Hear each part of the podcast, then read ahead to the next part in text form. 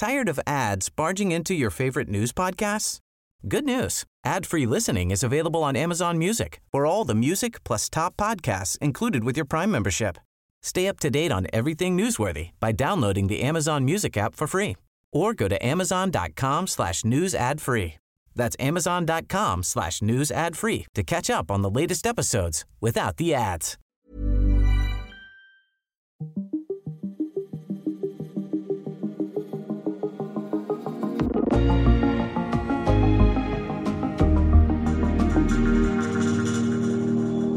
Der gik et chok gennem modeverdenen, da Guccis kreative direktør Alessandro Michele sidst i november blev fyret. Han er jo blevet kaldt Guccis messias. Få har som han sat en retning og skabt det tætteste, man kommer på en revolution. Den historie, og det der nu venter, det er dato. Jeg hedder Thomas Bug Andersen.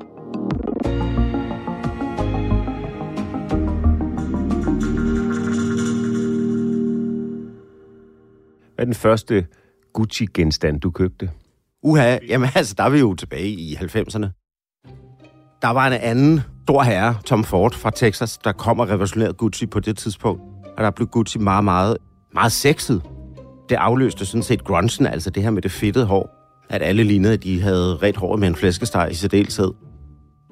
Og der købte jeg mit første Gucci. Hvad var det? Det var et par underbukser, som var gennemsigtige. Det var sådan en sexbølge, der ligesom svømmede ind over verden på det tidspunkt. Altså som i gennemsigtigt.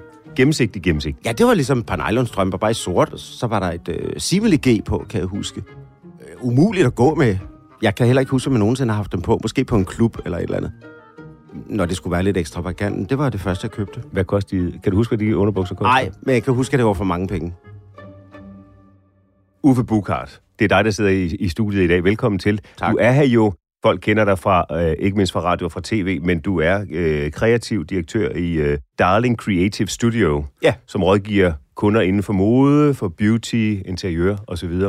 Du er mode- og livsstilskender og rådgiver, kan man, kan Ja. man sige sådan? Og bruger. Og bruger. Ja, Ikke jeg tror ikke, man kan rådgive andre, hvis man ikke selv er bruger. Og du er her, fordi vi skal tale om Gucci, fordi den kreative direktør fra Gucci, Alessandro Michele, ja. Italiener er han, så, vi, vi, Ja. så sådan udtaler vi det i dag. Er det rigtigt udtalt? Jeg, er- jeg er ikke så god til italiensk, så, så jeg er mere på den helt flade model, ikke? Alessandro Michele kalder jeg ham. Alessandro Michele. Ja, det er så kedeligt, som det kan blive. Jeg tror, din måde at sige det på var mere korrekt. So I don't know how many people know like the whole story of Alessandro Michele and Gucci. So I'm just gonna Han er blevet fyret som kreativ chef for Gucci. Han er ikke en hvem som helst. Han er en, der de sidste 5-10 år har sat en retning for, selvfølgelig for Gucci, men også for modebranchen i det hele taget. Og noget af det, vi ser, noget af det tøj, som vi går rundt med i dag, og måden, vi interagerer med hinanden på i øh, påklædning og i livsstil, det kommer fra hans hjerne. Det er noget, han har skabt. Ja, altså han har også rykket noget i forhold til vores øh, værdier og vores holdninger på et helt andet plan. Lad os tale lidt mere om Alessandro Michele, og hvem han er, hvor han kommer fra, og hvad det er for en, en vild karriere, han har haft i modebranchen, og i særdeleshed i Gucci-huset. Han kommer fra Rom, født i Rom. For dem, der ikke har set Alessandro Michele, nu siger jeg Mm. det på italiensk, fordi han er fra Italien, hvordan ser han ud?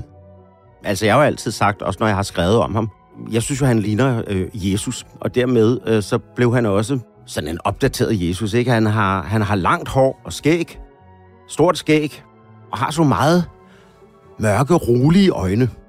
Og han er jo også blevet kaldt Gucci's messias, fordi han ligesom laver et turnaround økonomisk, ikke? Så han er sådan den økonomiske messias, men man kan sige sådan på nogle andre platforme, der er han også en, en messias i forhold til, at han har rykket nogle ting. Men jeg synes, han ligner, han ligner Jesus lidt, i forhold til de Jesus-billeder, som vi har. I øh, 2015 bliver han så kreativ direktør i Gucci, altså chefen for, hvordan Gucci stilmæssigt skal udvikle sig. Indtil da, hvad laver han indtil da? Han har arbejdet for Gucci i 12 år på det tidspunkt, hvor det så bliver ham, der får stafetten i hånden. Og allerede der er det atypisk, fordi på det tidspunkt, for snart 8 år siden, jamen øh, hvis man skulle have ny energi til et modehus på designfronten, på imagefronten, jamen så ville man hyre en berømt designer, en der ligesom havde bevist sig. Så øh, det valg, som Kering, den gruppe, der ejer øh, Gucci, øh, tager på det tidspunkt, altså det konglomerat, som ejer Gucci, er et øh, kontroversielt valg. I forhold til, at der er ingen øh, i modebranchen, kan man sige, udover dem, der arbejder i Gucci, der ved, hvem den her mand er, og hvad han kan. Du kalder det et kontroversielt valg, at man i 2015 vælger, at Michelle skal være øh, kreativ direktør i Gucci. Ja. Fordi alle aviserne skriver ligesom, hvem fanden er han? Hvad kan han? Og, og hvad bliver nu det for noget? Og det, nogen, nogen vil kalde det et, et, det er et chok. Jeg vil kalde det modigt og rigtigt. Det sjove er, at det ligesom har dannet skole for, hvordan alle så ligesom har gjort det øh, efterfølgende. Altså der er det blevet smart at tage øh, en ligesom i egne rækker, en der kender huset indefra, til at designe for sig. It's time for this brand to tell another story. Hvorfor er det så opsigtsvækkende, at man vælger en indenfra på det her tidspunkt? Det er jo nok fordi, at når man, hvis man hyrer en stjerne udefra, så er det nemmere, med den korte linse i hvert fald, at, øh, at, at få succes. Altså, det er jo klart. Det, det, det, er jo, øh, det er jo ligesom, man kan sammenligne med noget, som alle kender, nemlig Chanel. Det er ægteskab, der sker mellem Chanel øh, og, og Karl Lagerfeld på et tidspunkt, helt tilbage i 80'erne. Han er jo en berømt designer allerede, og derfor så er der ligesom lagt i kakkeloven til en, til en dobbelt succes. Men, altså et berømt modehus og en berømt designer sammen, hvad kan de udrette? Så det er et modigt valg, ligesom at sige, et berømt modehus øh, med faldende salgstal, og en designer, ingen nogensinde har hørt om, jamen det er modigt. Hvad vil det helt præcis sige at være kreativ direktør? Det betyder, at øh, man skal ikke tro, at han ligesom sidder på atelieret og, og, og syr tøjet. Øh, han tegner heller ikke særlig meget tøj.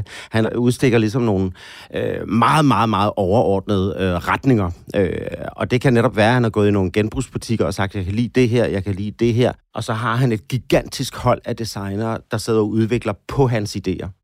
Det kan også være, at han har gået i Gucci's arkiver, eller det ved man, han, er, han har gjort. De har jo nogle fantastiske arkiver, som er, er over 100 år gamle.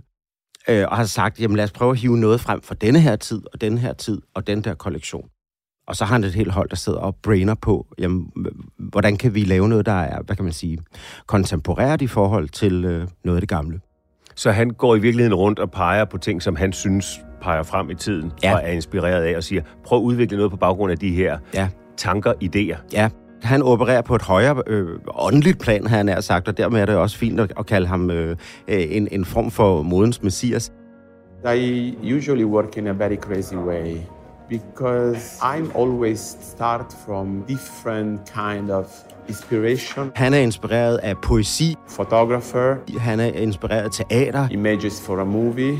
Han er inspireret af personligheder, af historie. Old paintings. Og i særdeleshed kunst. Og, og det kommer så ned gennem sådan en kaffe, øh, kaffetrakt og, og bliver til en, til en tøjkollektion. Det er det, han laver. Og man skal forestille sig, jamen, hvordan ser hans moodboard ud?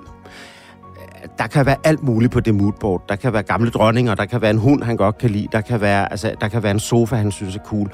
Og så er det op til time ligesom at, hvad man sige, omsætte det til, til, til skjortebluser og nederdele og tasker og sko. Vi skulle over tiden tilbage til januar 2015. Det er 14 ja. dage efter Michelle er blevet udnævnt til kreativ ja. direktør. Ja. Der er hans debut modeshow. Du er til stede. Jeg er i Milano som sædvanligt til modeugen. Milano er en af de store modebyer. Øh, og jeg har selvfølgelig også billet til Gucci-showet, og vi har fået at vide på det tidspunkt, at den tidligere designer er, er gået, og at der er kommet en ny til, og vi ved også, hvem det er. Men det, vi har fået at vide, er faktisk, at han egentlig bare viser det, som hun har tegnet. Så han kommer ikke ud af bukke eller noget. Altså, det er først næste gang, at han ligesom skal vise, hvad han dur til. Men der tager han ligesom fusen på os og har fået lov til at Gucci på de her 14 dage at designe en hel kollektion som man så har siddet og arbejdet på nat og dag, og plus lidt ekstra. Jeg ved ikke, hvordan de har nået det. Men de sender i hvert fald øh, 3 eller 45 sæt ud på podiet, både mænd og kvinder.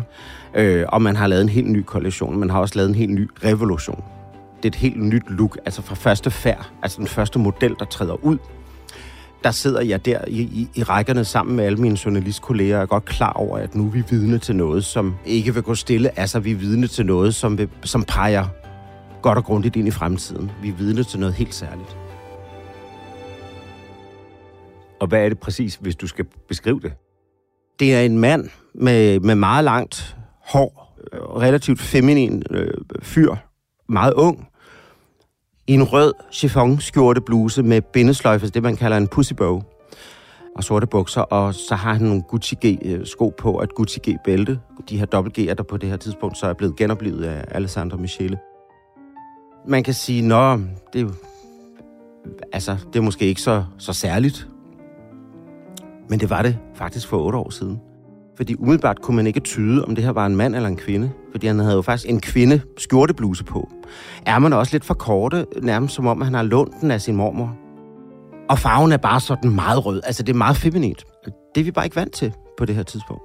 Og vi er slet ikke vant til det fra Gucci. De har jo ikke ligesom eksperimenteret med flydende køn og sådan noget. Øh, det er ham, der i hvert fald på catwalken starter det momentum lige der, hvor den her første model træder ud. Og så fortsætter det jo med sådan en form for um, poetisk, nørdet, klædet ud kasse stil. Meget 70'er orienteret i virkeligheden. Sådan de glamourøse 70'ere.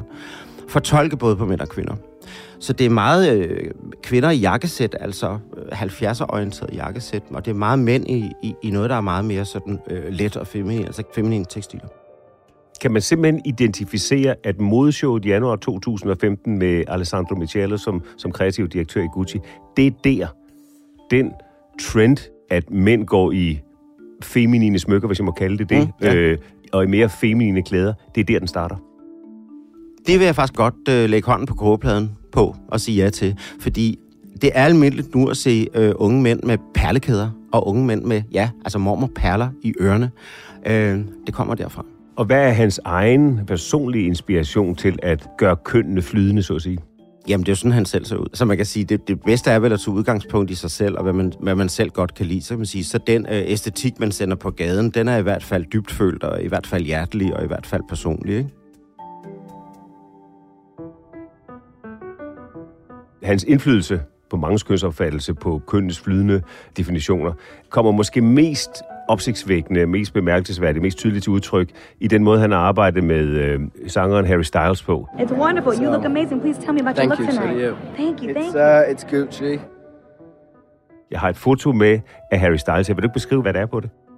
Alle kender Harry Styles. Jeg tænker i virkeligheden, at han er en af tidens aller, aller, aller varmeste navne. Derfor er det jo også øh, ret smart af Alessandro Michele at få ham som ambassadør. Altså, det er faktisk det, han var. I mean, a little touch of craziness, just to, you know, Yeah. a young guy must be a little bit crazy. På billedet her, som er fra Vogue, jeg mener, det er fra amerikansk Vogue, det billede her, så vidt jeg husker, der har han en tuxedo-jakke på, som jo er meget manhaftigt. Men indunder har han altså en, jamen, nærmest sådan en 1800-tals salonkjole på, med en masse lag. Den er lyseblå og sort. Mest lyseblå, det blonde, og sådan lidt øh, et corsage-afslutning for oven, hvor der jo normalt ville sidde en barm, men hvor der nu er et behåret og tatoveret bryst. Kjolen er så lang, at den ligesom rører jorden. Der er et slæb på. Og Harry Styles ser ultimativt maskulin ud i det. Det er jo i virkeligheden det, der er så vidunderligt. Det er det, der giver alle de her øh, unge mennesker, men mennesker generelt, et håb om, at de ikke er freaks, bare fordi, at de føler, at de svæver lidt mellem to køn. Fordi det er de ikke. Og når en verdensstjerne som Harry Styles ligesom går ud, og han er jo også erklæret heteroseksuel, bortset for det, når han ligesom går ud og tør stille sig frem i det her tøj, eller ikke så meget det her tøj, men den her kombination af tøj. Det her handler jo rigtig meget om styling, og ikke så meget om det enkelte stykke tøj. Jamen, så får man virkelig skubbet til nogle værdier og nogle holdninger.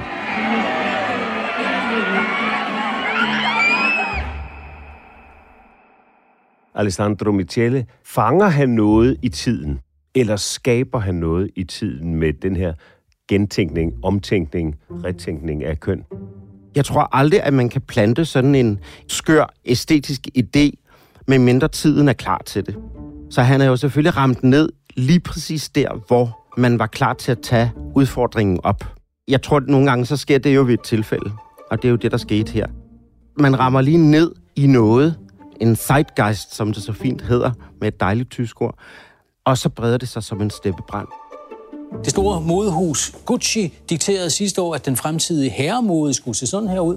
Mændene går klædt i lange, blomstrede tørklæder, store, flagrende blomster på, grave, på kraverne og, ja, ligefrem gennemsigtige blonde bluser.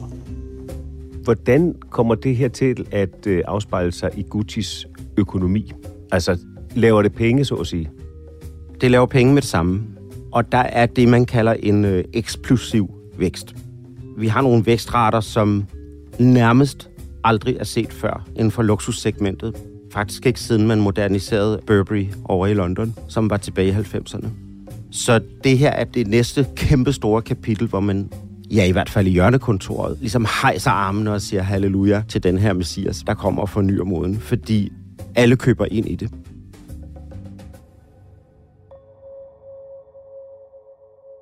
Du fortæller om en messias-lignende stjerne hos Gucci. Du fortæller om fire gange vækstrater i løbet af et kvartal. Og nu er han så blevet fyret. How come? Man skal passe på, at man ikke romantiserer moden og modebranchen, og det at være kreativ i modebranchen, fordi det er jo en iskold business, ligesom alle andre. Jeg kan forsikre dig for, at dem, der sidder i hjørnekontorene, altså om de sælger æstetik i form af modetøj, og smukke tasker og sko og, og læbestifter, eller om de sælger rockwool, det er fuldstændig underordnet. Altså, det er en iskold, kalkuleret business. Det skal man ikke tage fejl af. Verden er blevet træt af cirkusmode. I hvert fald en stor del af dem, som købte det før. Så er det jo det, som en vis herre tidligere ville kalde for rettidig omhu, nemlig Mærsk Møller, at man ligesom siger, okay, der er en fatig, altså der er en træthed i forhold til den her mode, som Michele fremstiller. Og der er sket mange ting i verden, siden Michele havde sine allerstørste succeser. Dem havde han på den gode side af pandemien. Nu er der kommet en krig til. Vi tænker på en anden måde. Der er grænser for, hvor meget vi har lyst til at klæde os ud. Det bliver betragtet som en lille smule usmageligt og ligne en, der er fuldstændig ligeglad med det hele. Og nu er Guccis messias så blevet fyret. Hvordan har han selv reageret? Han har reageret positivt udad til. Og han har jo i virkeligheden også gerne vil vende historien til, at han er gået. Han har ikke længere lyst til at lave det, som Gucci beder ham om. Og han har været utrolig sådan øh, generøs i sin ros omkring den rejse, han har været på, og de muligheder, han har fået. I modsætning til den bibelske Jesus, øh, som jo ikke blev erstattet efter han forsvandt, så at sige, så skal Gucci jo have en ny kreativ direktør. Jamen, det er jo så det, vi går og venter på. Og der er rent faktisk ikke rigtig nogen bud, som jeg vil tage med her og sige, som er fornuftige bud. Jeg tror igen, det bliver en fra egne rækker, og jeg tror, der kommer en udmelding før jul. Man kan ikke have en kæmpestor tanker som Gucci, der bare drøner der ud af uden kaptajn. Men lad os blive ved bibelhistorien, fordi Jesus genopstod jo nogle dage efter. Forudser du, at Michele gør det samme? Det ville være meget underligt, hvis Michelle ikke genopstod i en eller anden form. Jeg vil bare lige runde den, fordi man taler om, hvad kommer han så nu til at lave? Jeg tror simpelthen ikke på, at han kommer til at lave mode. Men han kommer til at genopstå i forhold til design, måske af interiør, eller han kommer til at spille en stor rolle i den internationale kunstbranche, eller et eller andet. Han er et gigantisk navn. Så lad os høre, Uffe Burkhardt, hvad er det næste, som ingen kan forudse, men som du, fordi du er den, du er, har øje for? Øh, I virkeligheden er det en sofistikeret enkelhed, vil jeg sige, hvor det kun er detaljerne, der råber højt. Men altså, jeg vil sige, det er en mode, der visker mere, end den råber, hvis det giver mening, når jeg siger det på den måde. Meget mere rent, sådan så det kan bruges flere generationer frem i virkeligheden. Det er det, der er fremtiden. Så hvad er det for en arv, han efterlader? Hvad er det for et mærke, han har sat på verden? Han tænkte mode som et kulturelt fænomen. Han brugte moden som afsæt til at gøre en forskel i verden, trods alt. Og det gjorde han. Han ændrede noget. Han skubbede til noget. Han provokerede noget, så vi fik snakket om nogle ting. Tak fordi du har sat øh, dit mærke på, på den her udgave af Dato, så vi har fået snakket om nogle ting her også. Tak for at minde mig om, at uh, min jakkesæt nogle gange måske er lidt for små, og de godt kan have lidt større skuldre. Det giver mulighed for større armbevægelser. tak skal du have, Uffe Bukar, fordi du kom. Selv tak. Ja, sådan havde vi valgt, at Dato skulle lyde i dag. Udsendelsens kreative direktør, Rikke Romme og Sissel Ravn. Design, Ida Skovskov, Ida Skærk og Pauli Galskov. CEO, Astrid Louise Jensen. Jeg hedder Thomas Bug Andersen. Ciao.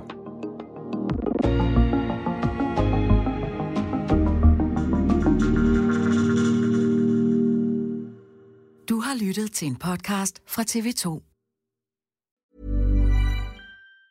Tired of ads barging into your favorite news podcasts? Good news. Ad-free listening is available on Amazon Music for all the music plus top podcasts included with your Prime membership. Stay up to date on everything newsworthy by downloading the Amazon Music app for free or go to amazon.com slash news ad free. That's amazon.com slash news ad free to catch up on the latest episodes without the ads.